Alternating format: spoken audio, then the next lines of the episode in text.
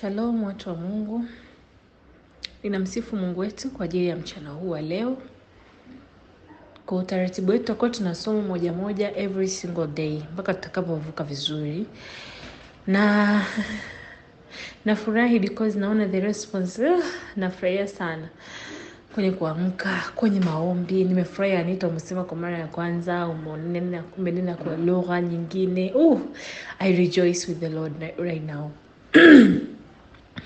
Nafurahi pia kwa ajili ya watu wote ambao tumeamka leo, wote tumeweza kuamka, wote tumeweza kumtumikia Mungu vile tunavyoweza. Bado naendelea kuwakumbusha kuna nafasi moja ipo. Kama una mtu ambao unatamani ajiunge na sisi, anakaribishwa anytime with open arms. Sasa somo letu la leo linaitwa privacy. Tutasimama na Luka moja thelathini na moja mpaka arobaini na mbili. Privacy ni nini? Ni usiri au kufanya mambo yako kwa weledi na wisdom ya Holy Spirit, kutokuwa mwepesi wa kusema mambo yako, haswa zile baraka ambazo Mungu amekupatia. Iko hivi,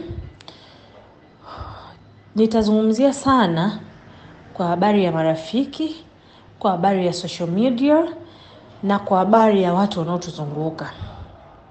Ukisoma Biblia utaona Elizabeth alikuwa wa kwanza kupata ujauzito na alichokibeba kilikuwa kitakatifu kama Biblia inavyosema, hata kunywa divai wala kileo. Alikuwa Yohana, alikuwa ambaye anakuja kutengeneza njia ya Bwana Yesu Yesu Kristo kuja kuifanya kazi yake. Alikuwa anamtengenezea njia kama Biblia inavyosema. Tunaona kwamba Elizabeth na Mariam walikuwa ni ndugu. Kwa hiyo John na Jesus walikuwa cousins. Maana yake kwamba Elizabeth alivyopata ujauzito alikuwa na uwezo wa kumwambia Mariam kwamba nimepata ujauzito. Natumia huu mfano tu, mfano tu, lakini naenda deeper au go deeper ili tupate kuelewana vizuri kwenye habari ya privacy. Eliza kusema, lakini Roho Mtakatifu alimwambia Mariam. Kwa hiyo kumbe Roho Mtakatifu ndo mwenye hii kazi ya kutoa information. Anaweza akatumia mtu, anaweza akatumia vitu kukufikishia ujumbe. Na hata wakati Mariam amepata ujauzito, sasa anaondoka, amepata taarifa zake kwamba atakuwa mjamzito na nini, akiondoka akienda kumwangalia dada yake, kwenda kumtembelea